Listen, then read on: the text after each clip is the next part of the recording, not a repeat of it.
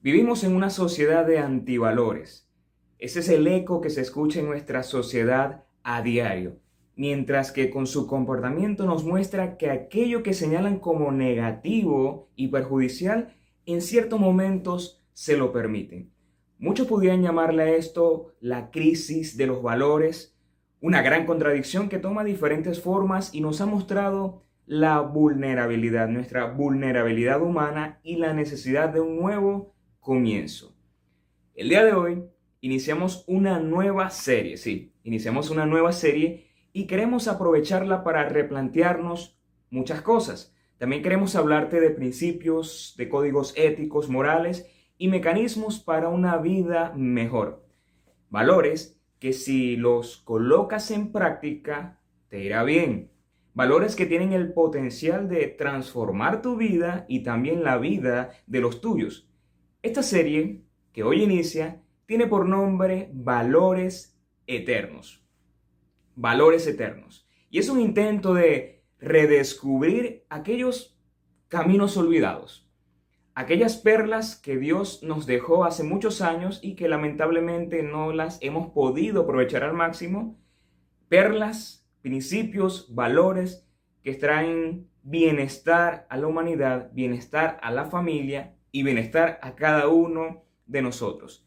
Estos valores o principios han servido por muchos años, por muchos siglos, como una estructura para la sociedad, también como códigos éticos, códigos morales, hasta servido como base para el Estado de Derecho.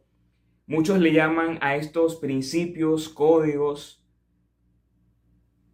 los diez mandamientos, otros más conservadores le llaman el decálogo, otros la ley de Dios, pero de una forma más popular vamos a llamarle a estos grandes principios, principios eternos, valores eternos, los populares diez mandamientos de la ley de Moisés que Dios dejó al pueblo de Israel.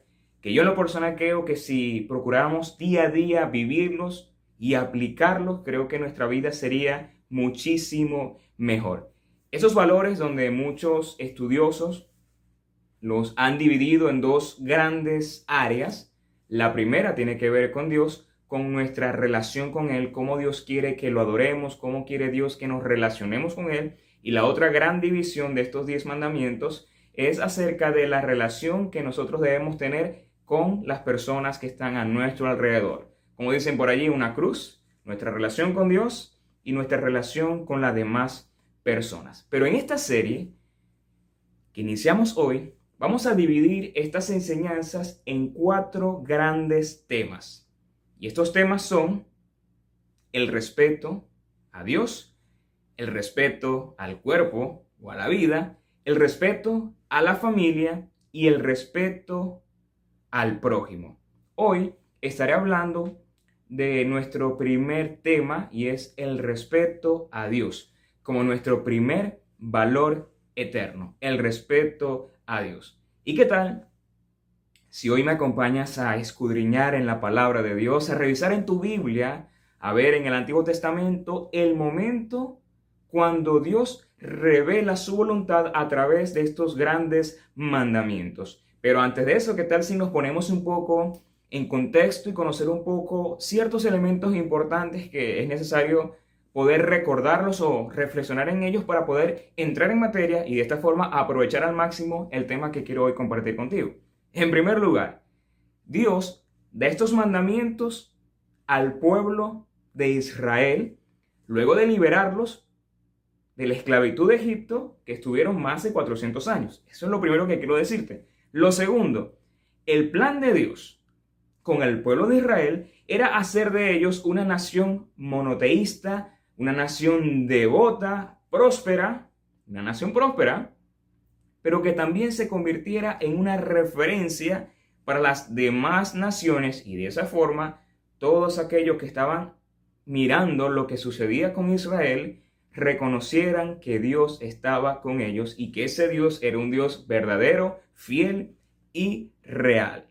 También otro detalle interesante que hay que tomar en cuenta es que cuando Dios llama a su pueblo y entrega estos diez mandamientos, tenemos que recordar que este pueblo venía con 400 años de educación como esclavos. una generación prácticamente que no conocía a Dios, que no conocía su voluntad y que por supuesto no sabía cómo agradarle y conducirse en esta nueva etapa de vida. Y número cuatro, estos diez mandamientos venían a ser no solamente la base de la voluntad de Dios, sino un mecanismo de reeducación, un mecanismo de organización y bienestar para una nueva sociedad que se estaba formando.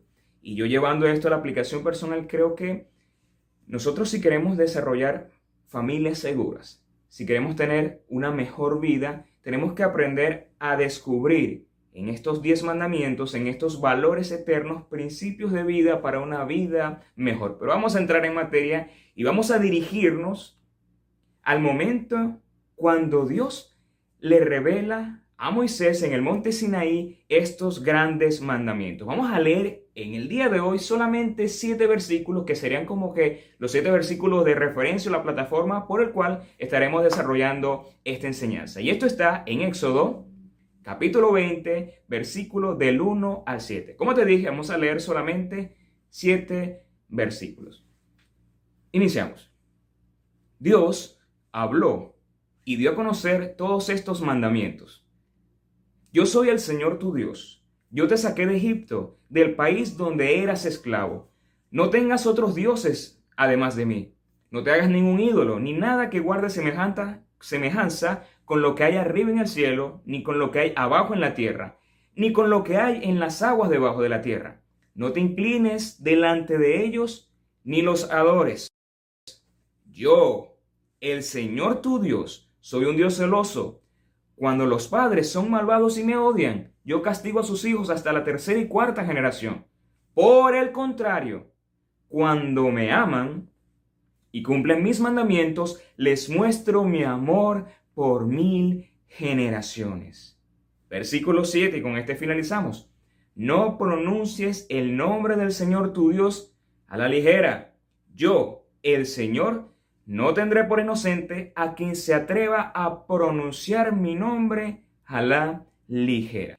En estos siete versículos están contenidos los primeros tres mandamientos. Sí te los voy a resumir. Primer mandamiento, no tendrás dioses delante de mí. Segundo mandamiento, no te harás ídolos para adorarlos y servirlos. Tercer mandamiento, no usar el nombre de Dios en vano.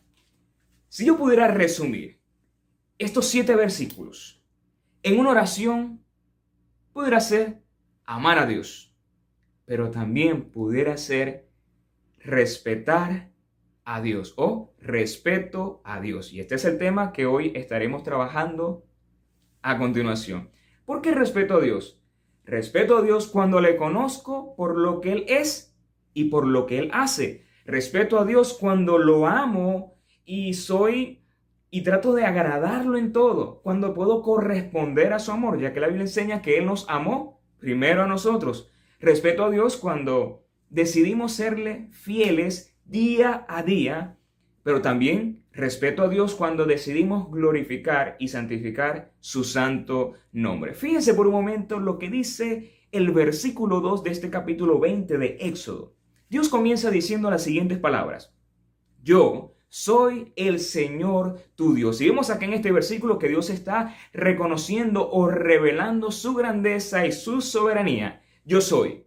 Luego dice, el Señor tu Dios. Luego nos enseña por qué razón Él habla de esa manera. Él les dice al pueblo de Israel, yo te saqué de Egipto, del país donde eras esclavo. Y luego dice, no tengas otros dioses delante de mí. Una de las cosas que yo puedo identificar en estos, en estos primeros versículos 1, 2 y 3 es que Dios demanda para su pueblo y demanda para nosotros hoy día en estos tiempos exclusividad. Un Dios que desea ser reconocido como Dios, como Señor, como libertador. Un Dios que desea exclusividad. Un contrato de exclusividad es una cláusula donde una o dos partes se comprometen a no realizar determinadas tareas o trabajos a terceras personas. Esto lo podemos entender, pero en el sentido espiritual, Dios demandaba de Israel una sola cosa, exclusividad, que lo reconocieran como único Dios, como un Dios verdadero, como un Dios fiel, un Dios bueno, un Dios libertador. Ahora, hay algunas razones por las cuales Dios esperaba ser reconocido. Primero, porque Dios los había escogido. Dios los había liberado. Y número tres, Dios los había tomado como pueblo y estaba forjando en ellos una gran nación que se convertiría más adelante en una gran referencia a otras naciones. Por eso Dios les dice, yo soy su Dios, yo los saqué de Egipto, yo hice grandes cosas, pero ahora deseo que no tengan otros dioses además de mí.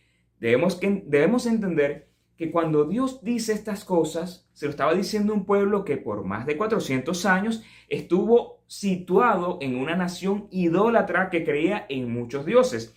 Y era inevitable que la influencia pagana, la influencia de aquellas creencias pudieran entrar en sus vidas, en sus hogares, en su familia y que de alguna u otra forma ellos pudieran tener la tendencia a buscar y a colocar la mirada en otras deidades. Aunque ellos creían que había un Dios, el Dios de sus padres, Abraham, Isaac y Jacob, pero se corría el riesgo de qué? De poder equivocarse adorando a otro Dios. Ahora, la pregunta clave aquí vendría a ser cómo hoy día un creyente que confiesa a Dios, que confiesa a Cristo, que cree en el Señor, que cree en los mandamientos, sin darse cuenta pudiera caer en, la transgresión de esta primera ley. Y yo quiero contarte a continuación una historia que aparece en la Biblia, una historia que nos enseña que es posible que alguien que conoce a Dios, que alguien que aparentemente busca a Dios y que se cree que está haciendo las cosas bien, puede estar muy equivocado y sin darse cuenta faltar a este primer mandamiento. ¿Conoce la historia de Jesús y el joven rico? Un joven que creía que estaba haciendo las cosas bien. Un joven judío que decía y creía ser fiel a Dios, pero luego de una conversación con Jesús, algo salió a relucir en su corazón. Había otro Dios dentro de él. ¿Recuerda la historia? Te la voy a narrar rápidamente. Jesús conversa con un muchacho que lo interrumpe y le pregunta cómo hallar la vida eterna. Jesús le dice, guarda los mandamientos. Él dice, sí, los he guardado todos, desde la infancia. Jesús dice, muy bien, te falta solamente una cosa. vende, ve y vende todo lo que tienes y entrégaselo a los pobres, a los pobres, y sígueme y tendrás tesoro en el cielo. La historia dice que este joven cuando Jesús le dice esto, guardó silencio, se entristeció y se marchó, porque tenía muchos bienes. Este joven pensaba que estaba en una buena condición delante de Dios. Él creía que guardaba los mandamientos, pero cuando pasó el momento del escrutinio de Jesús y esa gran prueba, él demostró que realmente el Dios de su vida no era el Dios de los cielos, no era el Dios creador, no era el Dios de la Biblia, no era Jesucristo, era las riquezas. Y esto mostró que lamentablemente la riqueza muchas veces se puede convertir en una deidad para las personas, se puede convertir en su Dios. Por esa razón, Jesús en una ocasión dijo en Mateo 6:24, nadie puede servir a dos señores, pues menospreciará a uno y amará a otro, o querrá mucho a uno y despreciará a otro. Luego él dice, no se puede servir a la vez a Dios y a las riquezas. Y en otra ocasión Jesús dijo, porque donde esté tu tesoro, allí también estará tu corazón. Permiso. Te pregunto, ¿dónde está tu corazón en este momento? ¿Dónde están tus ojos? ¿Dónde está tu tiempo? ¿Dónde está tu dedicación? ¿Dónde está hoy tu mirada? Te vuelvo a leer el versículo, porque donde está tu tesoro, allí también está tu corazón. Muchos hoy día pudieran decir, yo creo en Dios, yo creo en Él, sé que Él es el único que merece la adoración, la alabanza, sé que Él es el creador, que no hay otro Dios, que Él es el único. Pero ¿cuántas veces hay personas que creen en Dios a su manera. Se hacen un retrato imaginario de lo que pudiera o debiera ser Dios, y eso es un error. ¿Cuántos intentan vivir su fe de manera intermitente. Un día sí, un día no, un día agrado a Dios, otro día me olvido de Dios. Estos textos de la Biblia sí me convienen, me gustan estas promesas, me gustan estas cosas que Dios dice en su palabra, pero estas cosas no me gustan mucho. Cuidado. ¿Cuántos intentan hoy día abrazar a Dios, abrazar la fe? ¿Cuántos intentan confiar en Dios y a la vez en otras creencias? Y se convierte en un sincretismo religioso que es terriblemente peligroso. Y las personas que tratan de vivir de esa manera, lamentablemente, van camino a la perdición porque la Biblia es clara. Dios era claro y sigue siendo claro hoy día. No tendrás otros dioses delante de mí. El Dios creador, el Dios de la Biblia, ¿qué espera hoy de nosotros? ¿Qué espera hoy de ti, de las familias, de los hogares cristianos? Espera de nosotros exclusividad, que miremos sola y únicamente a Él, sin distracciones ni reservas. Segundo mandamiento, Dios dice, versículo 4 y 5, no te hagas ningún ídolo, ni nada que guarde semejanza con lo que hay arriba en el cielo, ni con lo que hay abajo en la tierra, ni con lo que hay en las aguas debajo de la tierra. No te inclines delante de ellos, ni los adores. Cuando Dios dice esto, Dios estaba refiriendo a aquellas figuras que el hombre en aquellos tiempos esculpía para representar una deidad o para tratar de representarlo a él. Estas imágenes se les brindaban ofrendas, se les hacían cultos y sacrificios. Y Dios en esto siempre ha sido muy claro. Él no comparte su adoración, Él no comparte su gloria y mucho menos permite que el ser creado, es decir, nosotros, le rindemos culto a los ídolos o cualquier invento que la sociedad hoy día quiere inventarse. Y con respecto a eso, este tema de los ídolos, que quizás es un tema muy hablado, es bueno reflexionar un poco en esto. Y el Salmo 135 nos da una idea de cuál es, cuál es la perspectiva de Dios con respecto a este segundo mandamiento. Salmo 135 del 15 al 17 dice, los ídolos de los paganos son de oro y de plata, producto de manos humanas. Tienen boca, pero no pueden hablar. Ojos, pero no pueden ver. Tienen oídos, pero no pueden oír. Ni siquiera hay aliento en su boca. ¿Qué te parece este versículo? Creo que es un texto que no necesita mucha explicación. Y es que lamentablemente en aquellos tiempos las personas tenían como costumbre hacer este tipo de cosas, poner su mirada en todo aquello que no era Dios, en un intento de ser Dios, pero no era. Y hoy día, ¿cuántas personas, sin darse cuenta, están cayendo en este error? Incluso, quiero decir, adelantarme un poquito, como creyentes que decimos que no adoramos ídolos, podemos sin darnos cuenta levantar ídolos en nuestros corazones. Pero no me quiero adelantar todavía quiero resaltar que el Dios de la Biblia, el Dios creador, el Dios de los diez mandamientos, ese Dios legislador, Él dice de sí mismo que es un Dios celoso y no comparte su gloria con nadie. ¿Alguna vez te has sentido celoso porque alguien no te ha dado la atención que mereces? A mí me ha pasado muchas veces. No me gusta, pero también debo reconocer que en muchos momentos yo he hecho ese tipo de cosas. Pero el punto es, ¿te ha pasado? ¿Te ha sucedido? ¿Cómo te has sentido? ¿No te parece de mal gusto eso? Yo creo que muchas veces nosotros hacemos así con Dios. Dios nos ama, Dios nos corona de favores, Dios nos ha libertado y sigue dando victorias a nuestras vidas y nosotros lamentablemente tenemos la atención en otras cosas que no es Dios. ¿Podrás imaginar cómo se siente Dios cuando su creación, en vez de mirar y reconocer al gran creador, al gran legislador, ponen la mirada en cosas que no tienen sentido. Algo que he aprendido, y por cierto, mientras investigaba en este tema, me di cuenta, y es una gran realidad, el hombre por naturaleza es un adorador.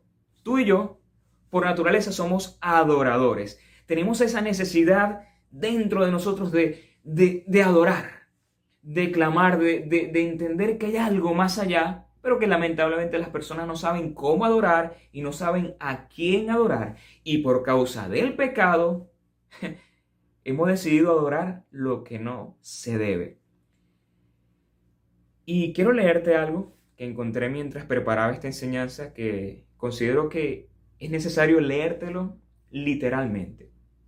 Cito, cada vez que mi corazón me convence de que algo o alguien aparte de Dios me puede satisfacer, estoy adorando a un ídolo. Sigo. Cuando alguna de las cosas de este mundo me ata de manera que te hace gastar tu tiempo, tu dinero, tu esfuerzo, cuando produce un cambio en tu conducta, es una señal inequívoca de que estás atrapado por la idolatría.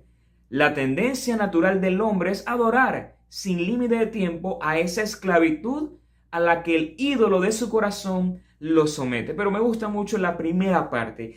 Cuando alguna de las cosas de este mundo te está atando, te hace gastar tu tiempo, tu dinero, tu esfuerzo y produce un cambio de conducta negativo y tóxico en tu vida, lamentablemente estás atrapado en la idolatría. Y te hago una pregunta hoy de reflexión.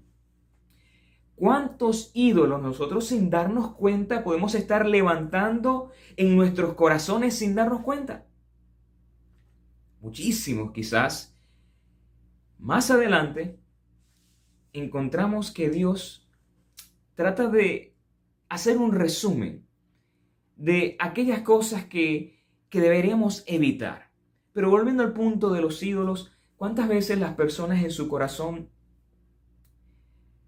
han hecho de su trabajo un ídolo? Han hecho de sus afanes, de, de ciertas metas, de ciertos logros, de su reputación, de sus ocupaciones, de algún familiar un ídolo.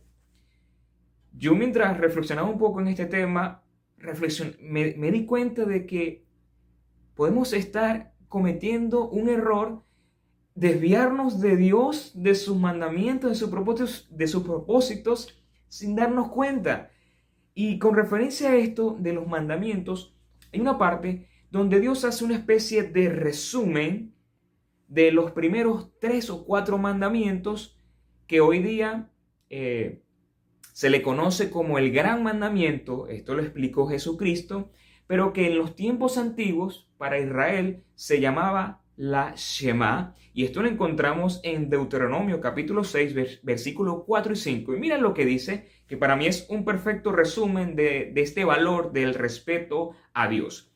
Dice, dice así lo siguiente, Deuteronomio 6 del 4 al 5. Escucha Israel, el Señor, nuestro Dios es el único Señor. ¿Recuerdas? Dios no comparte la adoración. El Señor nuestro Dios es el único Dios. Y luego dice, ama al Señor tu Dios con todo tu corazón, con toda tu alma y con todas tus fuerzas.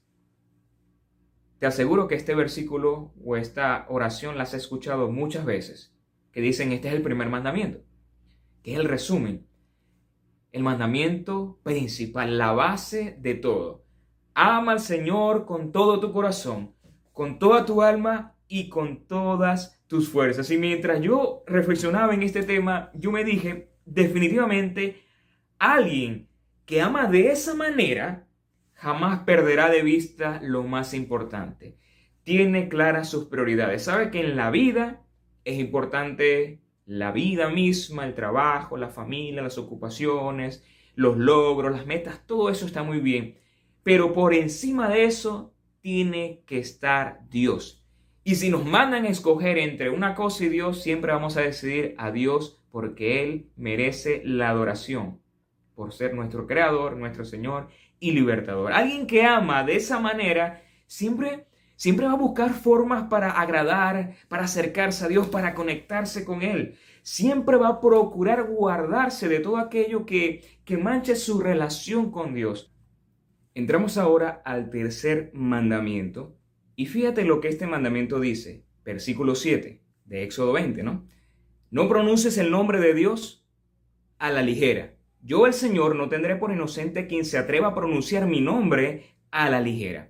Los judíos de aquellos tiempos tenían una costumbre interesante al momento de usar el nombre de Dios, a, tal punto que ellos muchas veces evitaban usar el nombre y utilizaban otro título que era la palabra Donai, que significa Señor. Incluso, creo que lo he comentado muchas veces, cuando ellos estaban traduciendo o copiando la Biblia, los copistas, cuando ellos tenían que escribir la palabra Dios, muchos de ellos tenían que bañarse, cambiarse sus vestiduras, incluso cambiar la tinta y hasta podían durar un día escribiendo el nombre de Dios.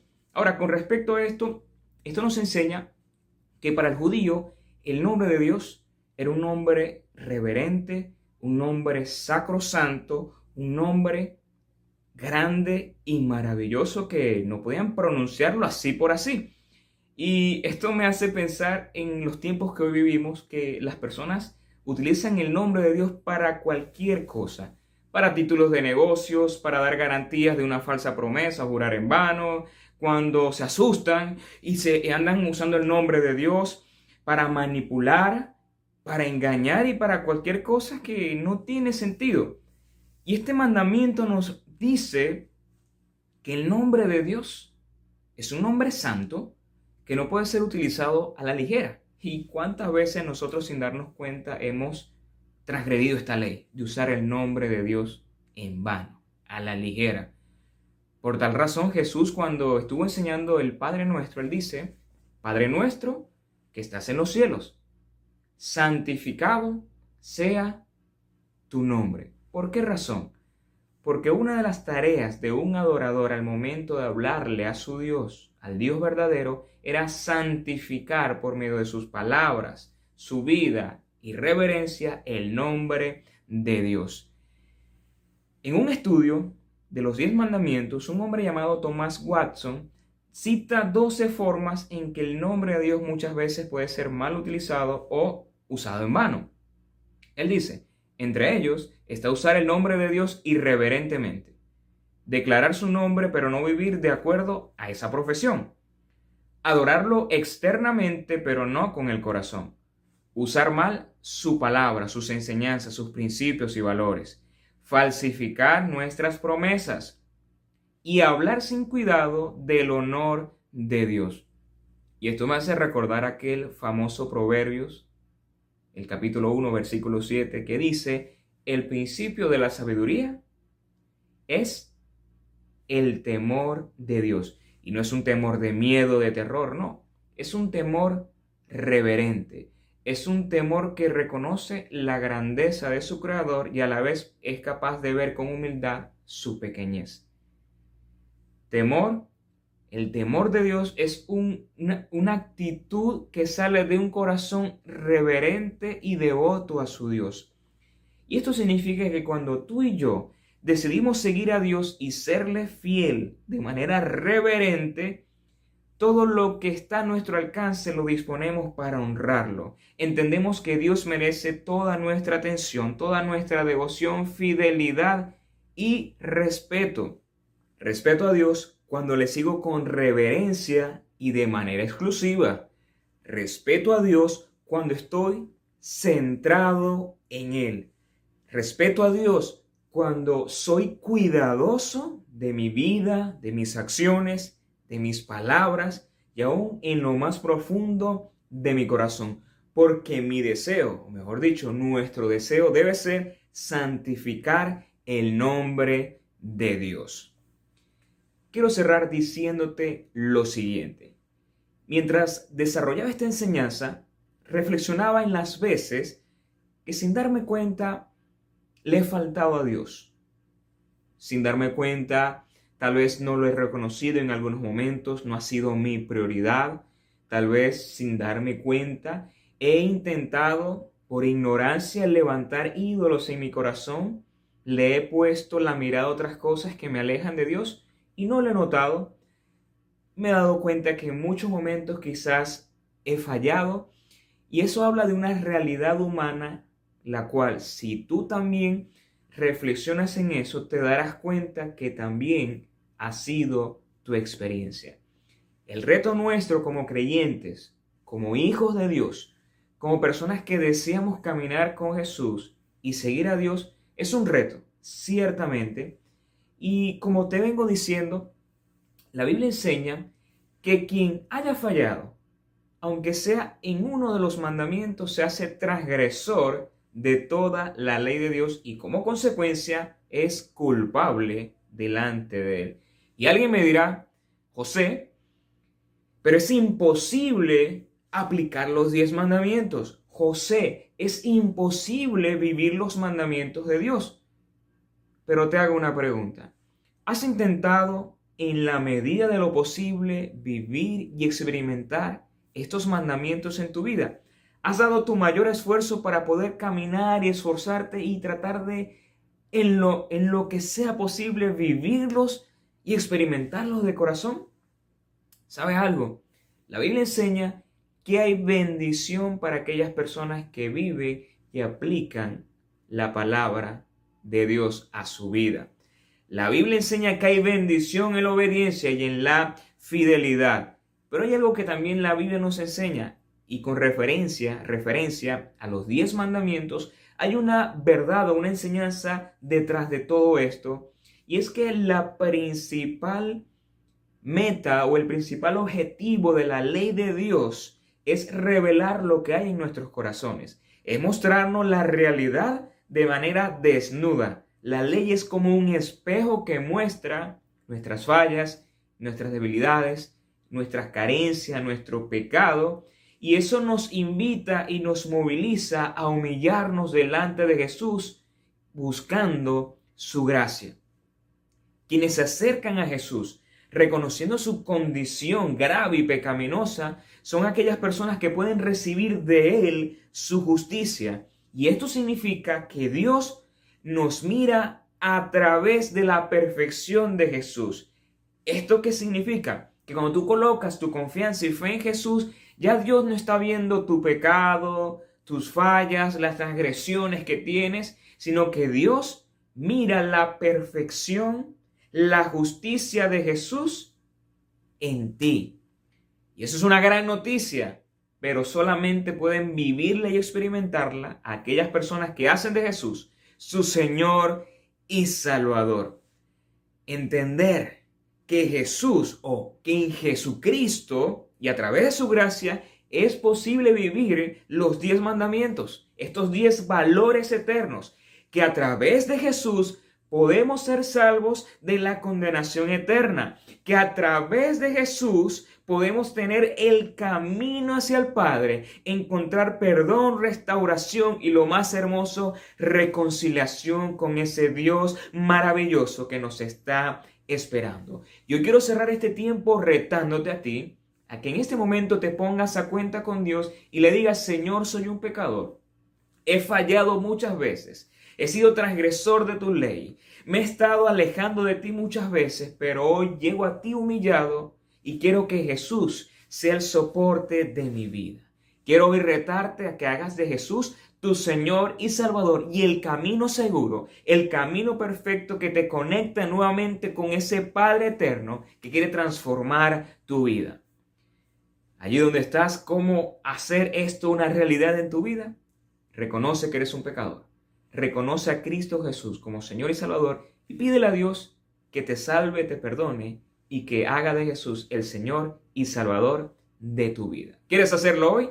Te invito a que allí donde estás cierres tus ojos, si lo puedes hacer, si no lo puedes hacer no hay problema, lo importante es orar con fe de corazón, con fe. Allí dile, Señor Jesús, reconozco que soy un pecador. Te pido perdón por todos mis pecados Hoy quiero que seas el Señor y Salvador de mi vida. Hoy te recibo como mi único y suficiente Salvador. Te pido que cambies mi vida y me transformes y me ayudes a caminar en estos valores eternos que tú nos entregaste. Oro Dios en el nombre de Jesús. Amén. Si has hecho esta oración, quiero invitarte a que lo puedas compartir con nosotros Escríbenos en pantalla un mensaje de texto. De verdad de corazón queremos acercarnos a ti, queremos conectarnos contigo y buscar formas de ser un instrumento de bendición en este proceso de caminar con Cristo. Para mí ha sido una gran bendición compartir esta enseñanza contigo y deseo de lo más profundo de mi corazón y es mi oración que tengas un excelente inicio de semana. Un abrazo y que el Señor te bendiga.